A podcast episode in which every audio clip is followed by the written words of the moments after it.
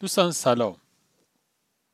ما با نفت چه ارتباطی برقرار می‌کنیم؟ از نظر ما نفت یه ماده که باید بریزیم توی بخاری و شب تا صبح باهاش گرم بشیم. ولی حواسمون نیست که این ماده توی میلیون ها سال طی کلی فرایند طبیعی ایجاد شده و داستان این فرایندها رو از زبان اون درخت هایی که اون زیر مدفون شدن و بعد تبدیل به نفت شدن باید شنید.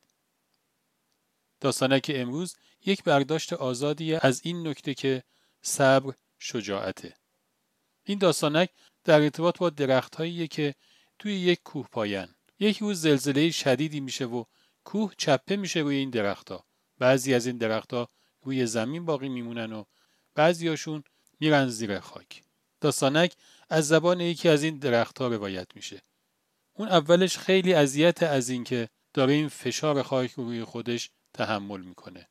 یادش میاد که با همه این درختای جنگل یه روزی همشون مثل هم بودن. داستانهای مشترکی داشتن. توی سایه همشون مهمونا و مسافرا استراحت می‌کردن. ولی مثل اینکه قرار نبوده سرگذشته همشون مثل هم باشه. حالا یه عدهشون روی خاک بودن و یه عدهشون زیر خاک. ولی شروع کرد به خودش دلداری دادن که قطعا توی این داستان حکمتی هست و و من بهترین آینده رو امید می‌برم. سالها گذشت. همینجور تاریکی بود و فشار بود و گرما. ولی اون درخت همچنان به خودش امید می‌داد. تا اینکه یه روزی یه صدایی شنید. اون صدا هی نزدیک و نزدیکتر شد تا اینکه نور خورشید روی درخت افتاد. اون خودش رو هنوز درخت فرض می‌کرد.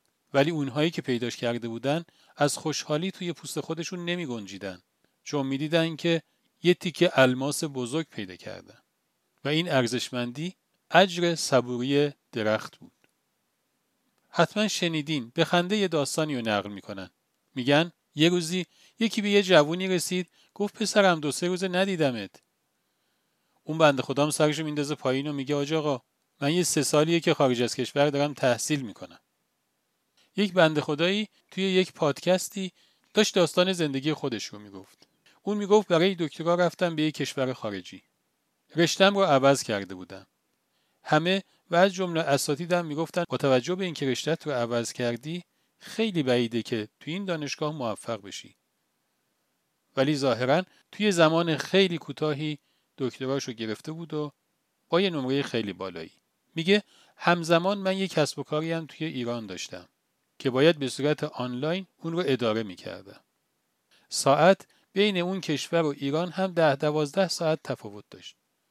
میگه با همه فشارهایی که داشتم با همه کمخوابیام یک باره می‌دیدید ساعت سه نصف شب تلفنم زنگ خورد و یه مشتری از ایران در مورد محصولی که بهش فروختم یه مشکلی پیدا کرده و اون ساعت باید پاشم و اون مسئلهش رو حل کنم.